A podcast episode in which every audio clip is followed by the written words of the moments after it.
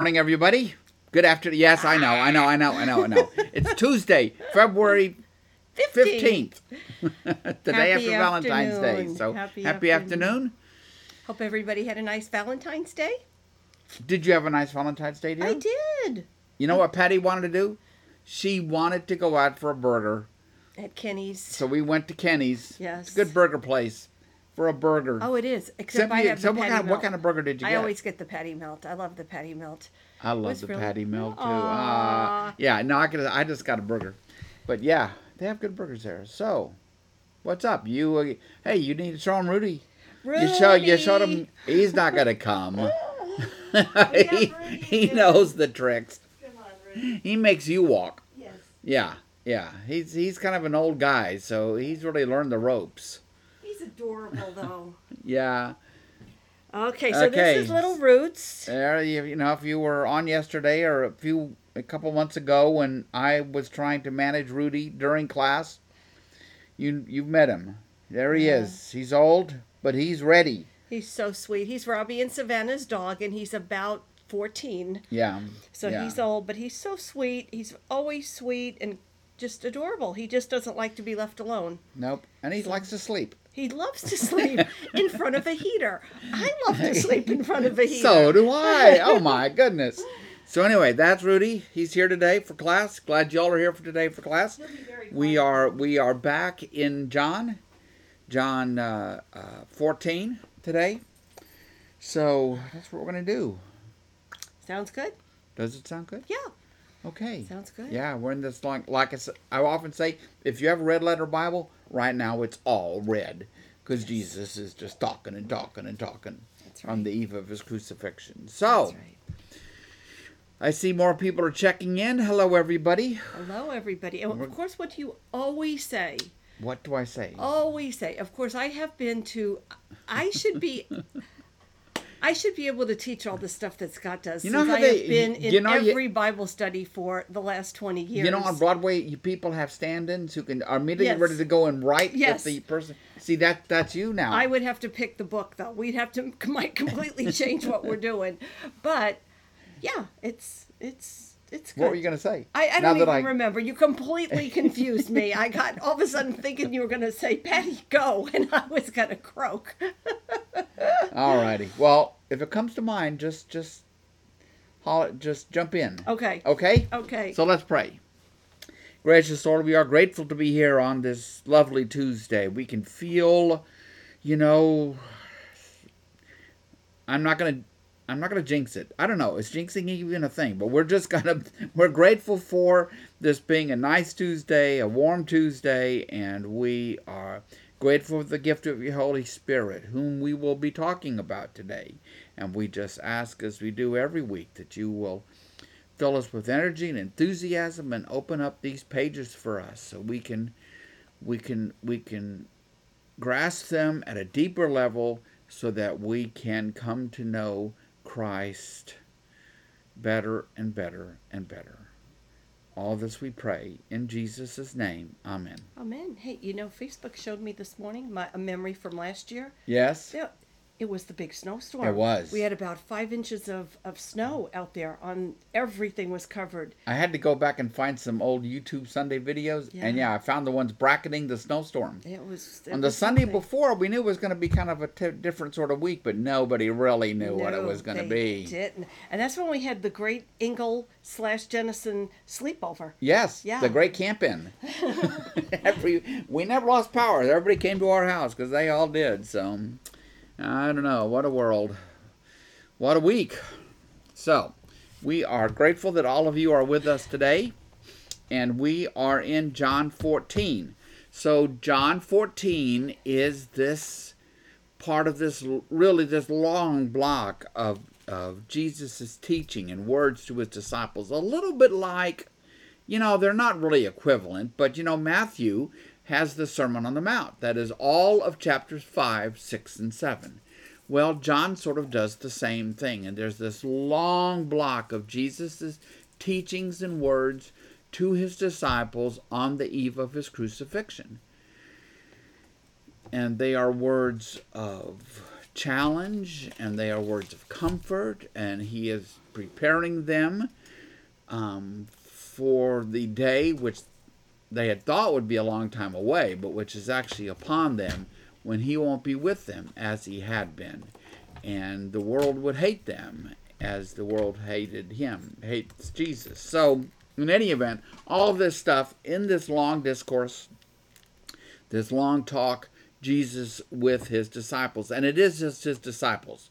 So these aren't crowds or anything. This is, you know, if you've ever seen the movie The Gospel of John, um, which is the entire, what is it, Good News translation, um, is all, every word spoken is the Good News translation. From beginning to end, nothing added, nothing left out. And in that, when you get to this section, Jesus is at dinner with his disciples and then he's walking with them on the way to the Garden of Gethsemane, which is which would probably be a decent walk from um, the place where they shared this meal. So where we left it last week, we left it. I we leaked over a little bit into verses 15 and 16 and 17, but let's start at John chapter 14 verse 15. Okay? So we're going to start at John chapter 14, verse 15. So, if you love me, keep my commands. And we're going to soon hear the one command that comes from the John from John's gospel. John's gospel is not filled with lots of things like that. There's basically one commandment in John's gospel. Um, and and we, we, we will soon be there. So he says, If you love me, keep my commands, and I will ask the Father, and he will give you another advocate to help you and be with you forever, the Spirit of truth. And that should be a capital S there. I think it is in all the translations that I know about. Should be, because he is speaking of whom? The Holy Spirit the Holy Spirit, which we'll we'll talk more about in just a little bit. But he he will give you another advocate, somebody to be on your side. That's what an advocate is, right? Yes. Somebody to be on your side, an advocate to help you and be with you forever, the Spirit of truth.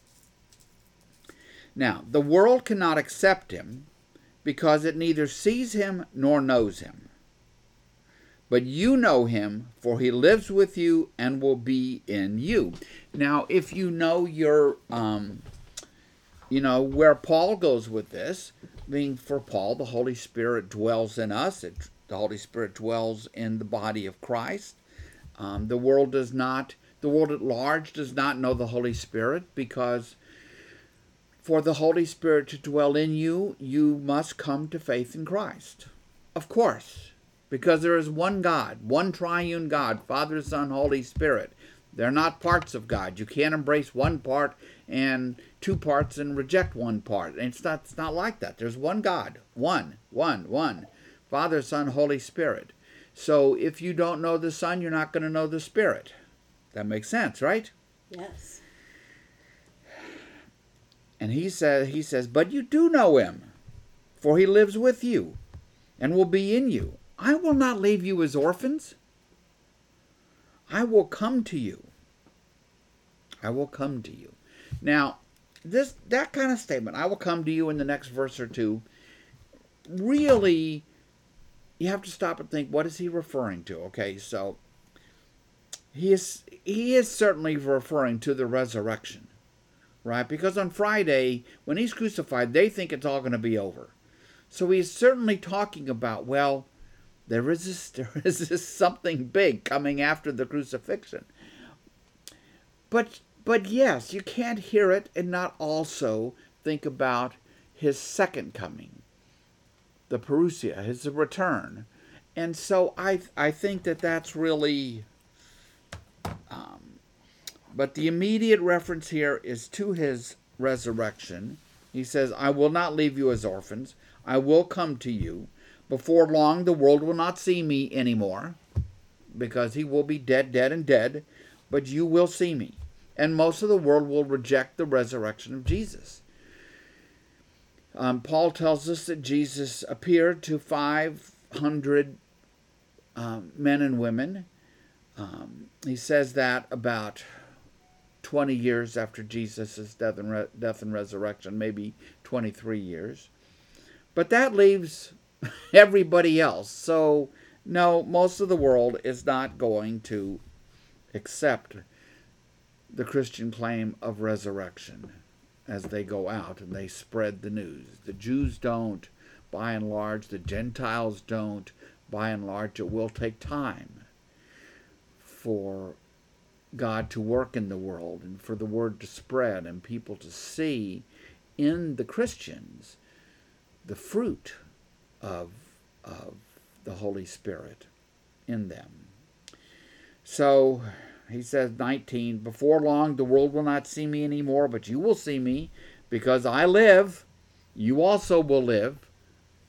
Okay, so yes, he's going to die on the cross, but he lives. He passes through death to a life after death, and as N.T. Wright puts it so well, a life after life after death, the resurrected life. And the same thing will be true for us. This is something Paul makes clear. I talk about it all of the time. Um, that what was true of Jesus' resurrection will be true for each one of us. And we affirm it every Sunday when we say the Apostles' Creed and we get to the la- just about to the end when we say we believe in the resurrection of the body. That is the affirmation that God will do for each of us what God did for Jesus. Um, there's a theologian named Beth Felker Jones. She she she's on Twitter a good bit. Um, God has she has a great book called Practicing Doctrine um, that Lauren introduced me to that they use down at SMU Perkins Seminary. So Felker Jones put this thing up on Twitter like, okay, if you had 30 minutes to stand in front of groups, what would you talk about? For her, the number one thing was the resurrection of the body. Because, which might be at the top of my list, because that is the biggest piece of Christian theology that vast numbers of people are ignorant about. Right? So they, they, they don't really grasp the concreteness of what Jesus is talking about here. Because I live, Jesus says in verse 19, you also will live. On that day, you will realize that I am in my Father, and you are in me, and I am in you. And he, he's going to expand on this a little bit this, this, this, this deep belonging we have with one another, with God, with Christ, this deep bond that we have in and through Jesus. So, verse 21 Whoever has my commands and keeps them is the one who loves me. You know, it's easy to say, I love you, I love We just had Valentine's Day. Don't you wonder, Patty, sometimes if you looked across the span of America, how many times the words Happy Valentine's or I love you were actually empty? A lot, yeah. A lot, sadly. Sadly. Sadly. Decades and decades ago, I could kind of uh, yeah, well, I won't get into all that, but yeah. So, whoever has my command and keeps them, love,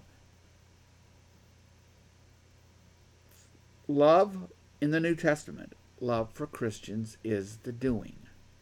It's the doing. It's not the feeling. It's not the sentiment. It's the doing.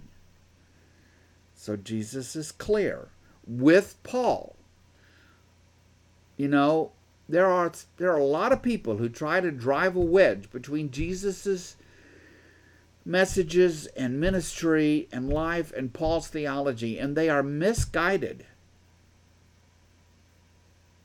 They are misguided. No.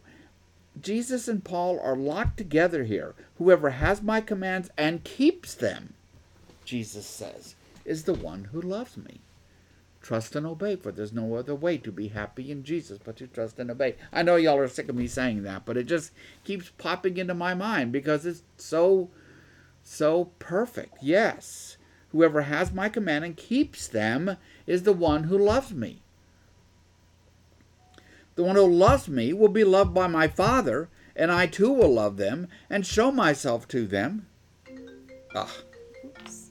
sorry. I didn't turn my phone off today. That's. So I'm going to let Jimmy Decker just leave me a message there, and I'm going to open my phone up. I'm supposed to have some kind of meeting with him today. Hey, you want to my- give me your phone? I'll text him back for you. Nah, it's okay. Okay. It's all right. He he is the in charge of adult ministries, so he should know I'm in class right now. but that's okay. That's okay. Those young people, they make they have a lot of memory problems. Oh, So at the end of verse 21, the one who loves me will be loved by my true. Father. I know, I'm cracking you up over there, huh? The one who loves me will be loved by my Father, and I too will love them and show myself to them. And it is, the, again, this deep belongingness that Jesus is going to expand upon here in just a bit. Then Judas, not Judas Iscariot, is just a disciple named Judas. Who is it? Not mentioned again in John's Gospel. Um, various suggestions about who he is, who John is talking about. Some say it's actually some sort of name attached to Thomas. I don't know. Nobody really knows. All we can know is it's not Judas Iscariot. But he's one of Jesus's, you know, inner circle. Some people say anyway. I there's just there's just no point speculating because there's just not enough to go on in any of the gospels to know.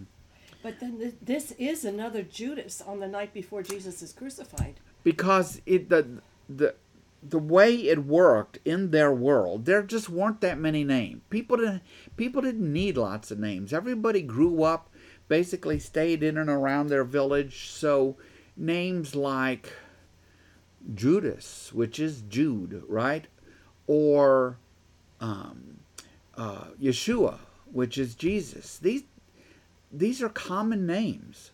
There were lots of people in the playgrounds named these things. Mary, for the, for the women, have the same thing. That's why there's so many Marys in your New Testament. Um, because there's just just lots of Marys. Miriam is what the name was, but yeah, it's just they just didn't need lots of names. So consequently, they didn't they didn't have them.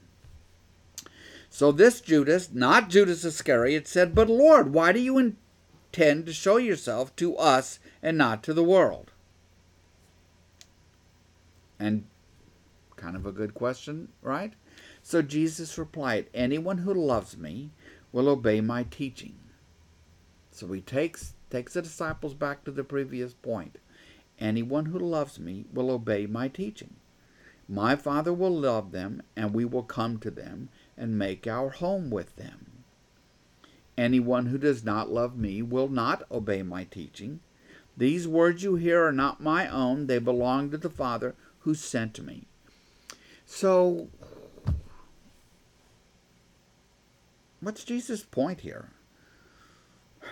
His ministry has been going on for nearly three years. We're doing a sermon series right now, right, called Three Short Years. Jesus' teachings are clear enough. The world has heard them. The world here is really Jesus' world, right? This is the world of the Jewish leadership and all that stuff. They've all heard him. The Pharisees have heard him. The scribes have heard him. The priests have heard him. They know. They don't like what they hear. They're confused. Nicodemus comes to see Jesus way early in the gospel. He doesn't grasp what's going on. But it isn't like they haven't heard. They can't really plead ignorance or say to Jesus, Well, gosh, I wish you had told us these things. No, that's not how it is. If they're going to love Jesus, they're going to take those words to heart. And they're going to live them. And they are going to obey them and they will thus love Jesus in that obedience. Any verse 24, anyone who does not love me will not obey my teaching.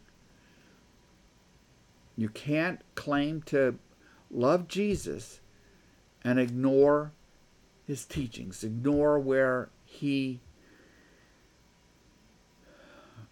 um, led us in terms of the lives we are to lead.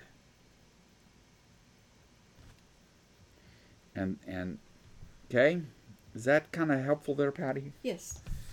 Okay. Um, verse 25. Now, he says, All this I have spoken while I'm still with you. Right? He hasn't gone yet. But it's about, and I, I'm just sure that the disciples don't really grasp what is about to fall in on them. Right? All this I have spoken while still with you, but the advocate, the Holy Spirit, whom the Father will send in my name, will teach you all things and will remind you of everything I have said to you. So let's take this moment to talk a little bit more about the Holy Spirit. And veterans of my classes could do could could could do teach this next slide, but um, I know we have people who are new on here. So so let's let's just talk about the Holy Spirit for a moment. The Holy Spirit is the third person of the Trinity Father, Son, and Holy Spirit. Like Jesus, like the Father, the Holy Spirit is fully and completely God, but not all of God. But they are not parts of God. They share one, one, one nature, one substance. They share a will and a purpose. The Holy Spirit is the is thus a, a holy who, not a what, not electricity, not like the Force in Star Wars, not gravity, no, not a nice inner spirit you would have when you feel wonderful in the world. And no, the Holy Spirit is a person. It gets look at the we'll work down the slide. It gets confusing because the images in the Bible for the Spirit are things like dove and wind and fire and water and well, those aren't very helpful because those are all whats. I've often said it would be very helpful if the Holy Spirit had a name. Like, I don't know, like what? Like Sharon or Fred. because it's personal. Personal. That's that's what we have to grasp is that the Holy Spirit is personal, a person. Um, one little bit I love from Paul is that he calls the Spirit the Spirit of Christ. Well, of course, because we worship one God. And we can't neatly sum up and tie together and explain all the inner mysteries of the triune God. But another name for the Holy Spirit is certainly the Spirit of Christ, or the Spirit of the Father, or the Holy Spirit, or the Comforter, or the Advocate, or the Counselor, or the Spirit of Truth, or the Spirit. The Spirit is the personal presence of God. Old Testament as well as New. I'm asked that question a lot. So, why don't we? I want to show you a place in the Old Testament because I mean, I, sure, we can see the presence of God at um, at Mount Sinai, in the pillar of fire, um, in in the burning bush, right? But there's this wonderful little passage from Isaiah, uh, chapter 63, verse 9. Why don't we just go there? Isaiah 63,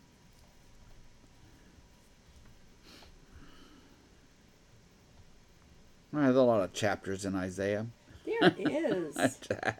Isaiah chapter 63, verse 9. It, um,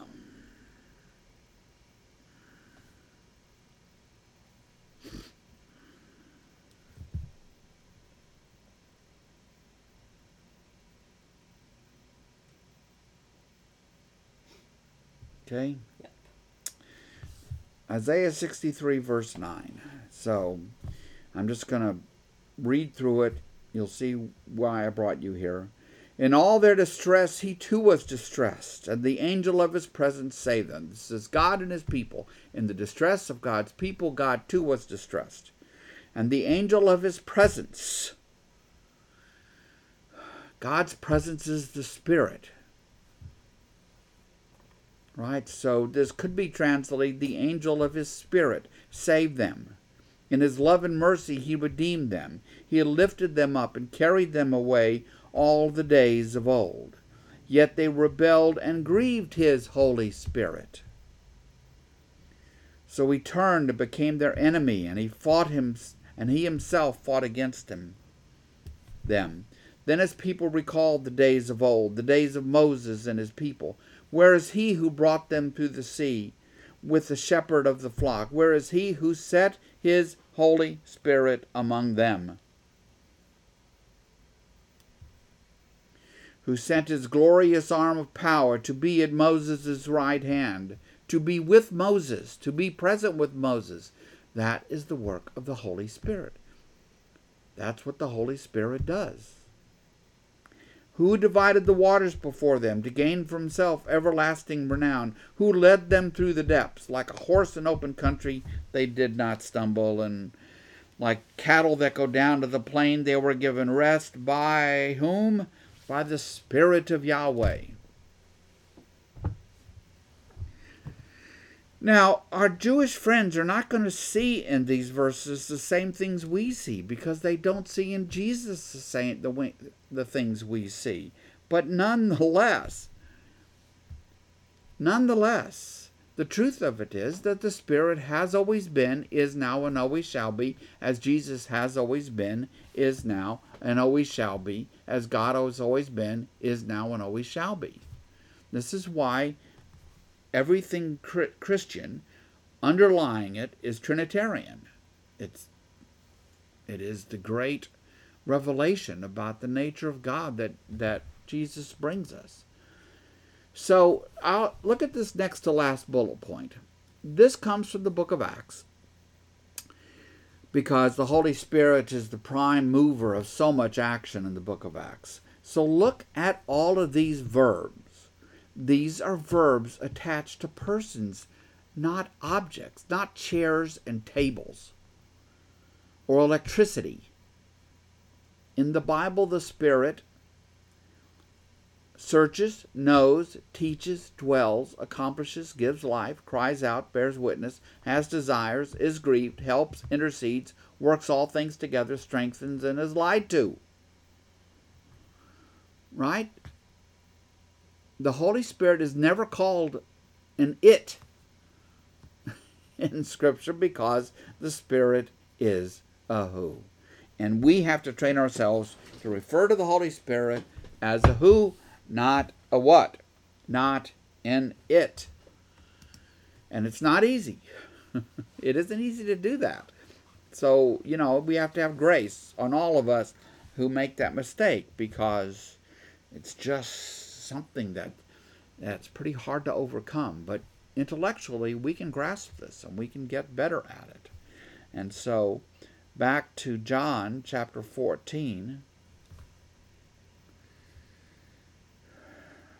He is just, this little section we're in is this promise that God will send His Holy Spirit to these disciples and indeed, the fulfillment of that promise lies not that far ahead in John's Gospel or in the book of Acts. And the Holy Spirit, and, and Paul develops that theology and, and grasps that the Holy Spirit dwells in each individual believer, and as the Holy Spirit had once dwelt in the temple in Jerusalem, and the Holy Spirit dwells in the body of Christ, the church.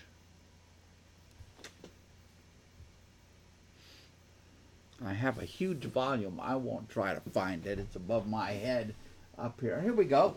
I'm going to find it. It's right there. This huge volume. oh man, oh man. This this will really keep you up at night. This is the the title of it is just the best. This is by Gordon Fee. He's a very old. I don't know why I said that. Yeah, he is. I, th- I think he's still with us. He Great. Is. We looked it up a couple weeks ago. Okay, well, I hope it's still true. Yeah. So Gordon Fee wrote this book, God's Empowering Presence, the Holy Spirit and the Letters of Paul, and he just works through every single passage in Paul in which the Holy Spirit plays a part but referring you'll you'll hear me refer to the Holy Spirit quite often as God's empowering presence because that is the biblical way to think about this. So so when let's say you're in a hospital room and you're praying for God's comfort for yourself or for the person that you're there sitting with and you feel the peace of God sweep over you that is the work of the Holy Spirit.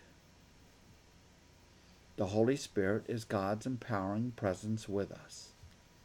And I, think part of being Christian is having a really full awareness of, of that and, and sort of living into that and, and embracing that. So, anyway, so that's what's been happening in this section in John. So go back to John chapter 14, verse 25. Jesus says, All this I have spoken while still with you, but the advocate, the Holy Spirit, whom the Father will send in my name, will teach you all things and will remind you of everything I have said to you. Peace I leave with you, my peace I give you. I do not give to you as the world gives. Don't let your hearts be troubled do not be afraid. You know, it's interesting. Chapter 14 starts out the same way that verse 25 ends. He starts with, Do not let your hearts be troubled. Then he goes on to explain a whole bunch of things, you know, just kind of building on that, right? Troubled, and that the Holy Spirit will be with them and to kind of remind them again this is the reason why you shouldn't be troubled. Right, because he says he's leaving these people that he's walked among for three years we we haven't experienced that. None of none of us have spent three years walking with Jesus across the hills and plains of Galilee and and Judea.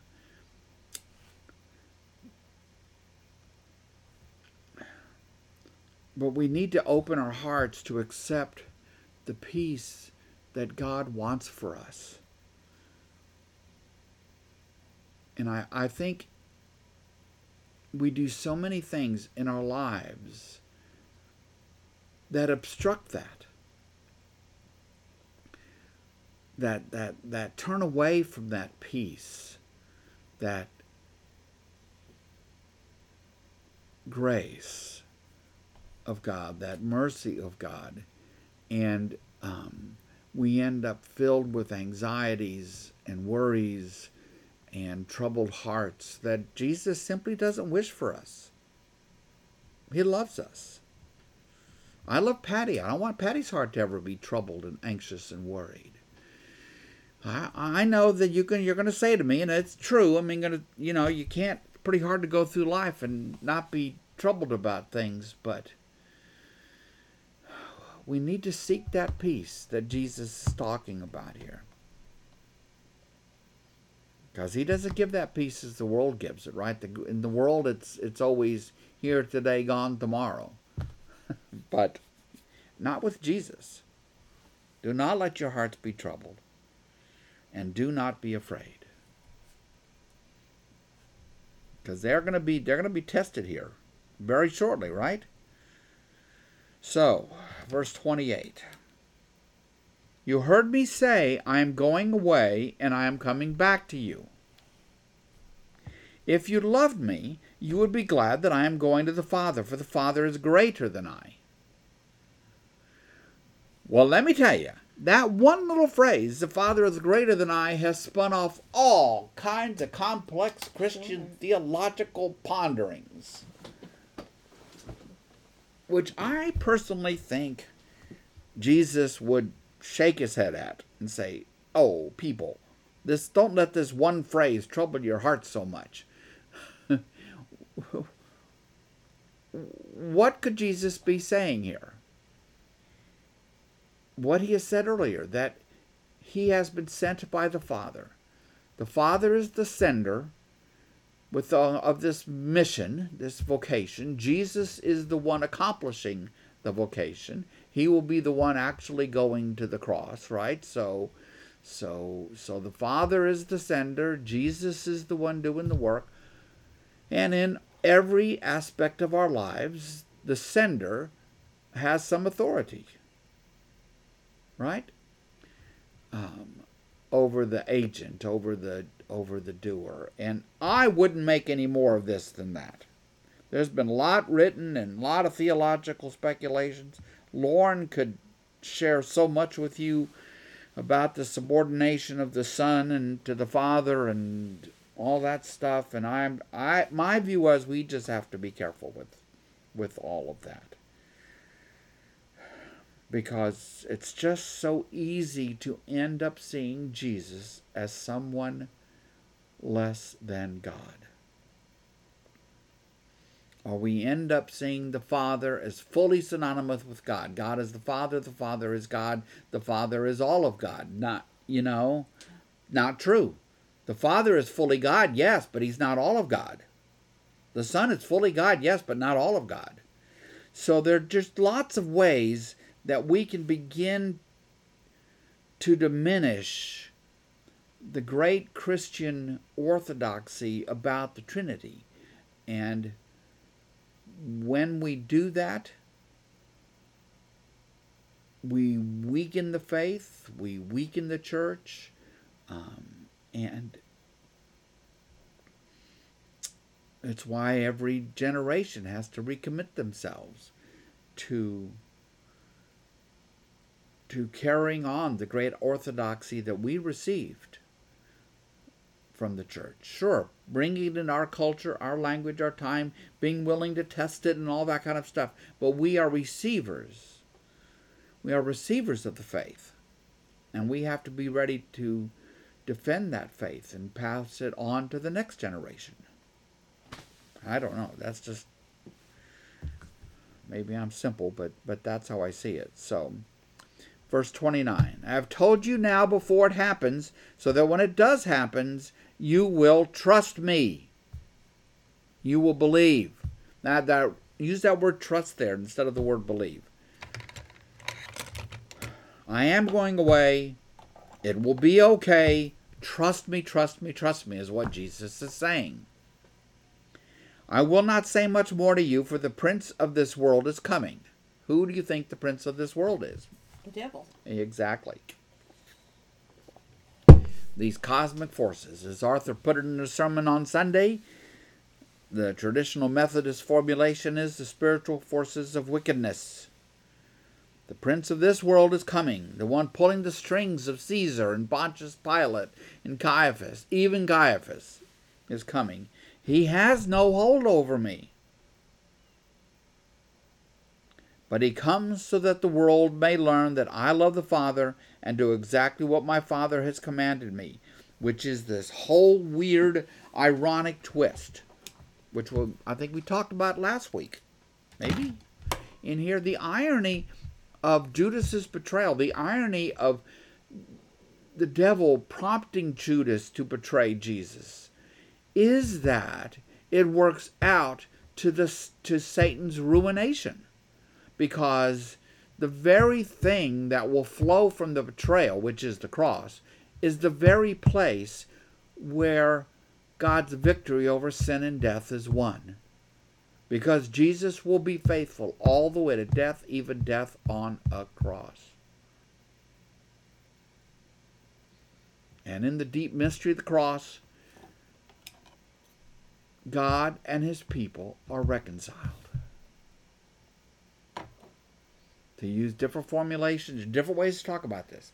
Jesus takes upon them takes upon himself the sins of the world.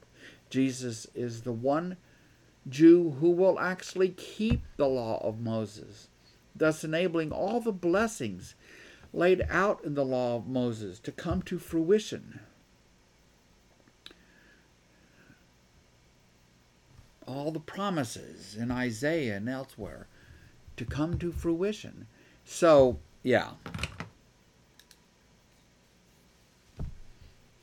So it, it's it's I guess there's irony, isn't that the right word? In verse 31, he comes so that the world may learn that I love the Father. Satan's own work is going to rebound to Satan's ruin. because if this is a great line from somebody, maybe Richard Hays. If you want to know what love for Paul, this is in the letters of Paul, because Paul is the one who has to actually take this stuff and try to work it out in the context of the world and the Gentiles and the church and all this stuff. So he's working out the implications of what of what happens um, in in and through Jesus, the crucifixion and the resurrection and the rest. So so Hays says, you know, there are a lot of places Paul also doesn't talk about love, and the reason Paul doesn't talk about love in those places is because for him and for other New Testament writers, if you want to know what love is, simply look to the cross.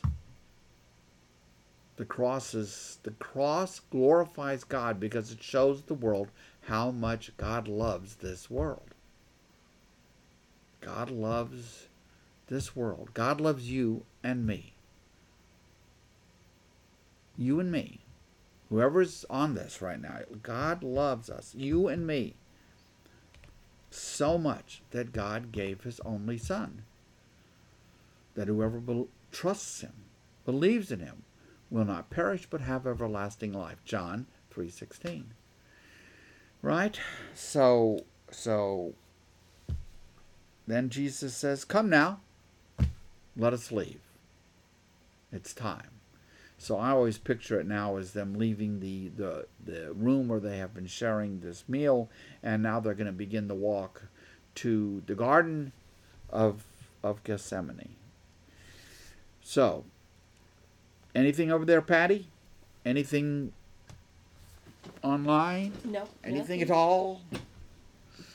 No. Um, you know, I'm guessing that Jesus says this before they leave, so they they understand somewhat why he has to follow through with this. That this is his vocation. It's this is it. Right. And that's what they sadly what what remember in what did what did Jesus tell Peter? Three times. Yes. You're going to deny me before Yeah. the cock crows because what it takes to really understand this, what Jesus is talking about, is a conception on the part of these Jewish men that the Messiah could end up dead on a Roman cross. Right.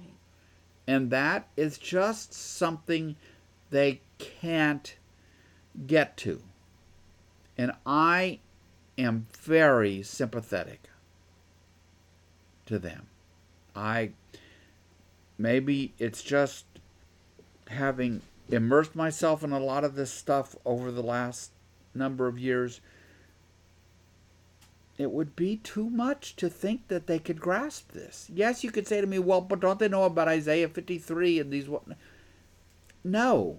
Isaiah 53 for the Jews of Jesus' day was about the Jews as a nation, a people who have suffered mightily at the hands of the pagans. It's not about it's not about a crucified Messiah. So I, I think Jesus knows that they're not going to get it. Of course he does, because he tells Peter, You're going to deny me three times. He knows their hearts are going to be troubled. He knows they're going to be afraid. But he loves them. He loves them. He loves them. And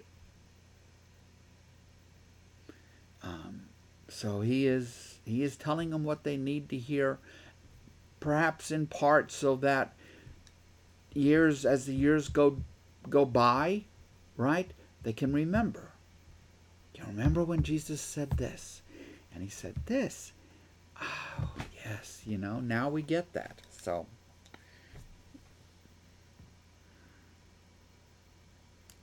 Now, verse 15. I, this is the last of the seven I am statements. Yeah, sorry, chapter 15. Chapter 15, verse 1. This is the last of the seven I am statements. Ooh, I still have that little slide with me. Why don't I use it? Okay. There we go. All the way back to chapter 6, we had I am the bread of life. I am the light of the world. I am the door. I am the good shepherd. I am the resurrection and the life. I am the way, the truth, and the life, Jesus says. And now he says, I am the true vine. I am being the ego eimi, the name of God given to Moses at the burning bush. With all the theological weight that that brings, I think we should bring to this. John wants us to bring it to this. Remember the first verse of his gospel. So John, uh, so Jesus says, I am the true vine, and my Father is the gardener. I am the true vine, not the fake vine or false vine. I am the true vine. So, okay, let's do this. Was it sure we would? Let's go ahead and do it. Isaiah chapter 5. Verse 1. That's easy. Good. yeah, this, you, you see, this is our second trip into Isaiah just today. So you can see how influential Isaiah is in in our understanding of Christ and in how he understands his himself. So we'll just read a little ways into Isaiah chapter 5. It's about a vineyard and about the gardener, the owner. I will sing for the one I love Isaiah says. A song about his vineyard. Who is the his?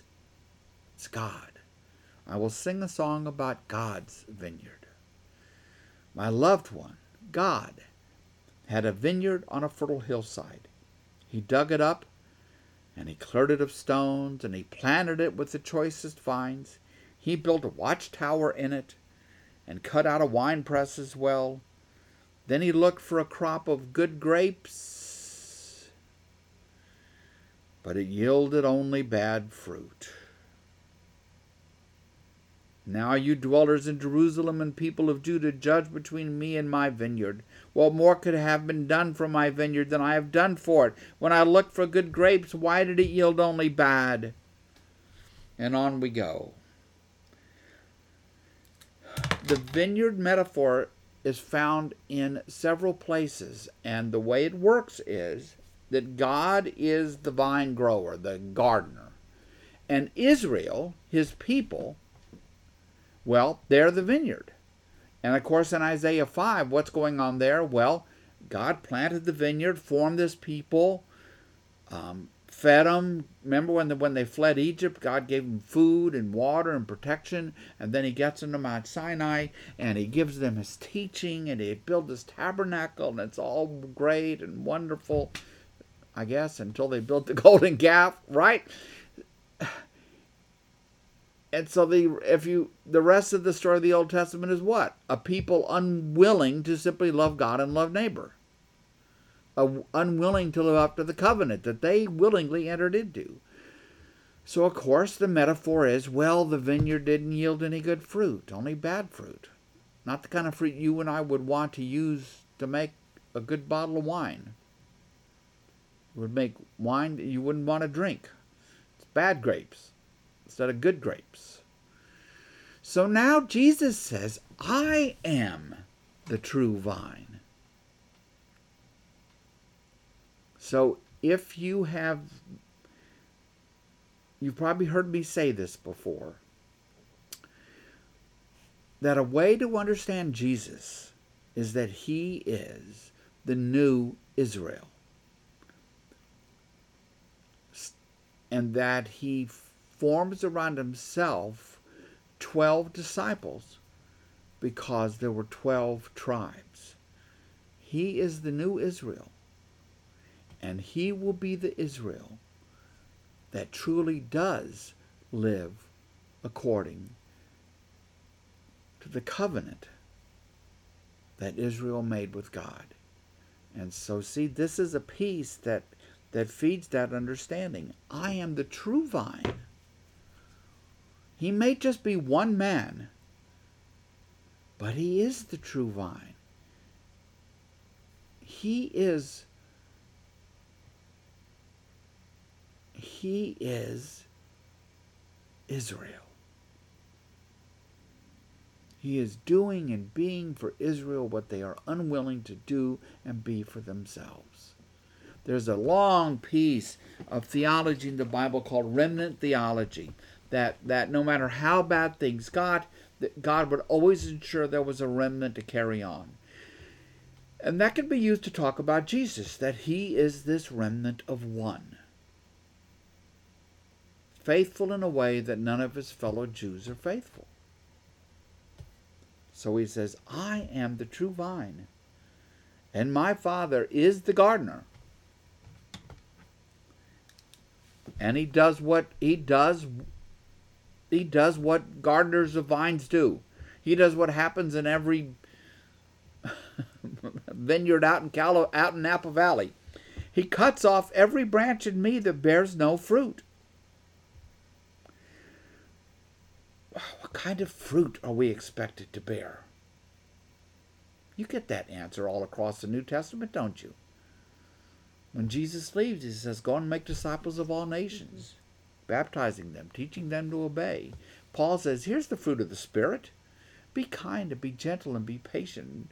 Keep control of yourself and all the rest of it. There's no great mystery here. We know what it means to bear fruit. We are to be good witnesses to Jesus in what we say and what we do. There isn't room for hypocrisy in the church. We are human. I get that. I get that. But we fall back on all that stuff too fast. He cuts off every branch in me that bears no fruit, while every branch that does bear fruit, he prunes. Now, why do you prune things? I am no gardener, let me tell you. But I have tried a few times in the past to keep roses. I found there were better places to keep roses than Dallas. but because its summers are so hard. But you prune the roses in such a way that you get better, stronger roses. You prune the bush so you get better, stronger roses, right? He so so God prunes so that it will be even more fruitful. You know? No metaphor is perfect, but this one's pretty good. And then he says to them, Well, you are already clean because of the word that I have spoken to you. Right? They are part of this new Israel. Remain in me, or to use an old word which I wish they used still here in the NIV, abide in me. Now, the NRSV still uses it. Abide in me as I also abide in you. And what does that remain or abide mean? It means mutuality, it means reciprocity. Think of the vine, okay, with little pieces, little vines coming off, and they're all woven together, right? And it's you get the big clusters hanging off, and the vines are growing, all the leaves, and they're all interdependent. They're all interdependent. And the gardener comes along and prunes off the dead stuff, so and and the weak stuff and the stuff that doesn't belong to the vine in order that the that that the energy that the vine has goes to the healthy vines. That makes sense? Yes. Absolutely so Jesus goes on, no branch can bear fruit by itself. Right? Try cut try cutting it off and see how it does. No branch can bear fruit by itself. It must remain in the vine. It must abide in the vine. That's how our life with Christ is. Neither can you bear fruit unless you remain in me. There is no there's no hint in the New Testament of a Christianity without Christ, which sounds funny. That seems like a funny statement. Like, well, that's kind of obvious, Scott. It's not obvious. Because when we live in a time when there's an increasing number of people who think that they can just be just be fine little Christians and have nothing to do with the body of Christ, with the vine. Right? with the other branches. They think they can somehow just kind of be this little branch over there all by themselves and not have anything to do with the messiness or whatever else it is of the body of Christ. And they're wrong. It's why this really wise theologian, whose name I cannot remember anymore, said there is no healthy relationship with Christ, with Jesus, without a relationship with his church, his body. That is really, really sound New Testament theology. Now, I know that there are people who are in circumstances where it's very difficult for them to, to participate in a church. But that's not most of us. That's not most of us. And when people will say to you, "Well, you know, I love Jesus, but I don't need I don't need the church. I'll just do my own thing with Jesus." No, that's just that's a mistake. It's just it's it's just not the life that we are that we are called to. It's you're going to find yourself starved. Think of the think of the branch on that try that thinks it doesn't need the other branches. Not just not just not how it works. Neither can you bear fruit, Jesus says, unless you remain in me. I am the vine, verse 5. I am the vine, you are the branches. If you remain, if you abide in me, and I in you, you will bear much fruit. Apart from me, you can do nothing. If you do not remain in me, you're like a branch that is thrown away and withers. Such branches are picked up, thrown into the fire, and burned. If you remain in me, and my words remain in you, ask whatever you wish, and it will be done for you. This is to my Father's glory, that you bear much fruit, showing yourselves to be my disciples. Okay, so what glorifies God? When people see us being Christian. Loving others, caring for others, being kind and compassionate and helpful, being people of peace and mercy.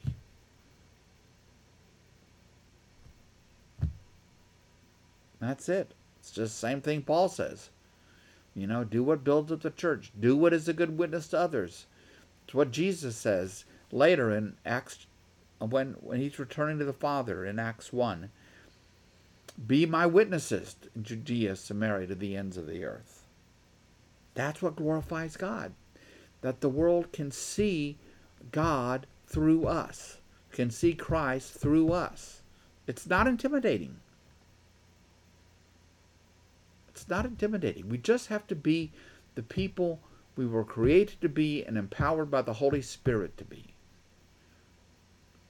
And I'm telling you, people people want this. I was reading a little article today, short one, in the Wall Street Journal, which I tend to look through every morning. And it was about a new course being taught at Harvard Business School called Happiness and Leadership, or Leadership and Happiness, taught by Arthur Brooks, who's kind of an intellectual kind of guy in America. And he's gone there to do this. And, and the article said the, the course is packed out there's just not enough seats for everybody who wants to come. And so a lot of people try to do it virtually up there. Other people just are trying to find out where they can get the notes. It's just overwhelmingly popular. And he says that there are four key areas if you want to lead what he calls a happy life family, friends, meaningful work, and faith. He doesn't he doesn't mean doesn't necessarily mean faith in Jesus, but that something larger than someone larger than ourselves. But the first two are faith and family, all about relationship, right? The second one is about meaningful work. Work is given in the Garden of Eden before the fall.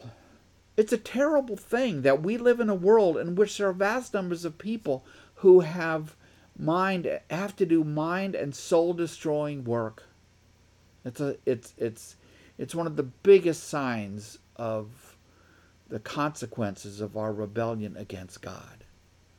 We spend so much of our lives working, and for so many people, all they want is to be able to stop. But it's not how we were really made. And of course, we were made for faith, for something, someone larger than ourselves. Of course. So you can you can move this out of a Christian context, and Jesus's words are still are are there, there there's a lot of truth in there. But the real power of Christ, of course, comes when we remain in Christ and Christ in us. When we abide in Jesus and Jesus abides in us. Because then we glorify the Father, we bear much fruit, and the world sees that we are Jesus' disciples. So it's sort of like making the transition from Aristotle's virtues to the full lo- to the Christian virtues laid out by Paul in his letters. So, verse 9. Jesus says, As the Father has loved me, so have I loved you. Now, remain, abide in my love. If you keep my commands, you will remain in my love. He's a good teacher. You gotta, you gotta, gotta repeat things. If you keep my commands, you will remain in my love, just like, you know, a dozen verses earlier. Just as I have kept my Father's commands and remain in his love. I have told you this so that my joy may be in you and that your joy may be complete. Jesus is pointing us toward the life that we all really seek. And then in verse 12, we get finally this command. My command is this love each other as I have loved you. Love each other as I have loved you. Wow. And that love, read back where we've been, is not about sentiment. It's not about feeling. It is about what we do. Love Jesus. There's doing attached to that. As I have loved you. Jesus gave himself over to the cross for us. Love me as I have loved you. Greater love has no one than this to lay down one's life for one's friends.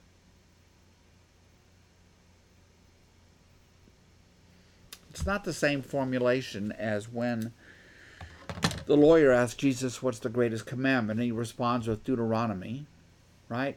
Love the Lord your God with all your heart, soul, mind, and strength. And Leviticus, love your neighbor as yourself. But it gets you pretty well to the same place, right? Right. That's the thing. It is it is about love, and that love is about the doing. And um, I was just reading a couple things lately. Brody. Uh, Yes, Patty? no, I'm sorry. Is is Rudy okay? Are we having a Rudy emergency? No. Okay. People trying to make the somebody trying to make the case that in the kingdom of God, in heaven, synonyms. That we won't really experience the kind of natural love for others that we have now.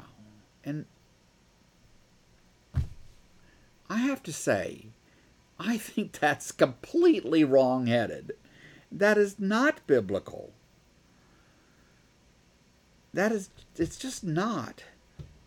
Of course, our love for others will be taken to a new place, but Jesus says so much about our love for others, meaning not not merely God, but God's the ones whom God loves, right? Every person I'm called to love is a person that God loves. I'm not called to love anyone that God doesn't love. God loves a lot of people that I don't love. But it's just it's just I think people get I don't know, on wrong theological paths and it takes them to unfortunate places. And um, it isn't like it isn't like there's some limit even in this life to how much we can love My heart isn't only this big, and you got to take the love it can have for others, and you can divide it up into pieces, and everybody can only get their allotment because that's like all there is. That's not my experience in life. I bet it's not yours. Our hearts expand, our hearts grow. Look at the Grinch's heart, right? So our hearts expand, our hearts grow. And so and that's all good. It has to be good. So, yeah, sure, Jesus says, Love each other as I have loved you. Greater love has no one than this to lay down one's life for one's friends. Also, in that little article I was reading this morning, um, the this professor, this um, Arthur Brooks, was talking about there being he differentiates in the class between real friends and what he calls deal friends with a D. Real friends and transactional friends. And he says, one quote of his, I will try to get right because I should have brought the paper back here with me and didn't. He said, There's just the unbelievable when it comes to real friends, there is the unbelievable beauty of uselessness. That I love you, I don't need anything from you, I don't want anything from you. Does not you know, I don't need you to do something for me. I just love you. That's profound. That's profound. May we all have some friends like that. Greater love has no one than this, to lay down one's life for one's friends. Jesus says, Again, you are my friends if you do what I command. If you're going to embrace Jesus, you're going to embrace Jesus' way of life, his way of living. I no longer call you servants. Because the servant does not know his master's business. Instead, I have called you friends. For everything that I have learned from my Father I have made known to you. That's a big move, isn't it? They're his friends. They're Jesus' friends. These disciples are. There's that hymn. What a friend we have in Jesus. We do have a friend in Jesus. You know, we have to be careful not to re- reduce Jesus to nothing more than our buddy. Um, but yes, he is our friend. Verse 16. And we're going to finish up with 16 and 17.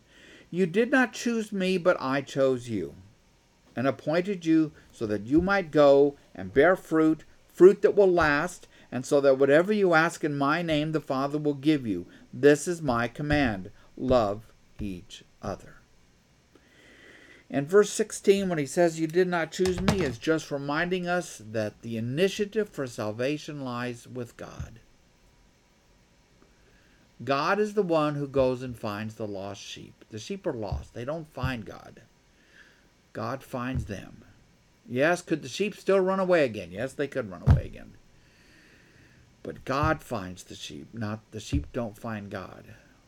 The initiative for salvation lies with God, not us, because we are lost. So Jesus says, You didn't choose me, I chose you. And now I'm appointing you to do what? To bear fruit. Much fruit. And here's what that here's the essence of what that means. To love each other. This is among the disciples. One of the things to grasp about the New Testament is that most of the time the New Testament is talking about our life lived within the body of Christ. Now, what is the shape of that life within the body of Christ, living with our fellow Christians, right? Um, a secondary question is how to live with the larger world because we are to be witnesses to the larger world. But that, that isn't the same sense as our life together as brothers and sisters in the family of Christ. So, that about wraps it up for me today. With that line, um, you did not choose me, but I chose you. Would that be something that Calvin would have used? Sure, sure. And it kind of, you know, for us Wesleyans, the kind of little one that'll kind of, kind of make you. But you see, John Wesley was smart. He said he and Calvin were only a hairbreadth apart. Wesley would not deny that the initiative lies with God. And he just disagreed with Calvin about how that, how that plays itself out. Just think of the parable of the lost sheep. It is, it is the shepherd who goes and finds the sheep. Mm-hmm. Yeah. So, okay. Well, Patty, everything okay with Rudy ba- out there? It was. He got up and was making a little commotion. I have to tell you, I walked outside with him, Yeah. and I almost was blown down the, the I was road. noticing the flag. We have a Oh, we have a U.S. goodness. flag hanging out in the back. It is quite windy out It there today. is. It's beautiful. It's lovely, but oh my goodness! You better tie that little dog down because he doesn't weigh anything. Oh, he. That's right. I really was holding on tight. He could just get going. Off he goes. Seriously, he's about four or five pounds at most. Of nothing. Of nothing. Yeah. so um, anyway, good class, Scotty. All right. Thank you, love. We'll pick it right up, right up there next Tuesday. Yes. And um, just a quick little reminder for those of you, again, Scott will send out a message um, towards the end of the week.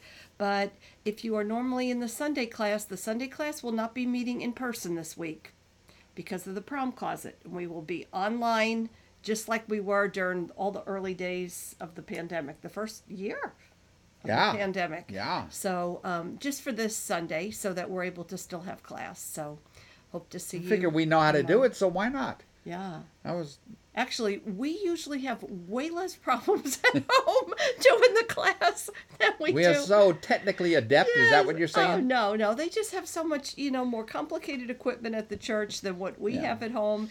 And It's a nice, it's, simple it's setup. rare. When we have problems, it's usually because of Facebook. I always blame it on Facebook. But, but it's the truth because Facebook will cut out. But anyway, it's been good lately. Anyway, hope you all have a wonderful day. Uh, let's just close, Close in in prayer. prayer. Heavenly Father, we do thank you for this beautiful day you have sent us today. And we thank you, God, for this class. And we thank you, God, for keeping this class together now for two years during the pandemic. It's it's been an amazing thing and we're just so grateful, God, that we can still meet this way and, and really, truly, hopefully, someday soon we are going to be meeting in person. We pray, God, for every person here. We pray, God, for them, their families, their friends, people that they want to lift up in prayer today.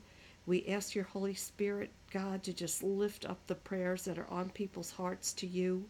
We pray that you would keep us close to you, God, keep us healthy and safe. And Lord, bless us with your wisdom and your discernment to help us make good choices that we need to every day.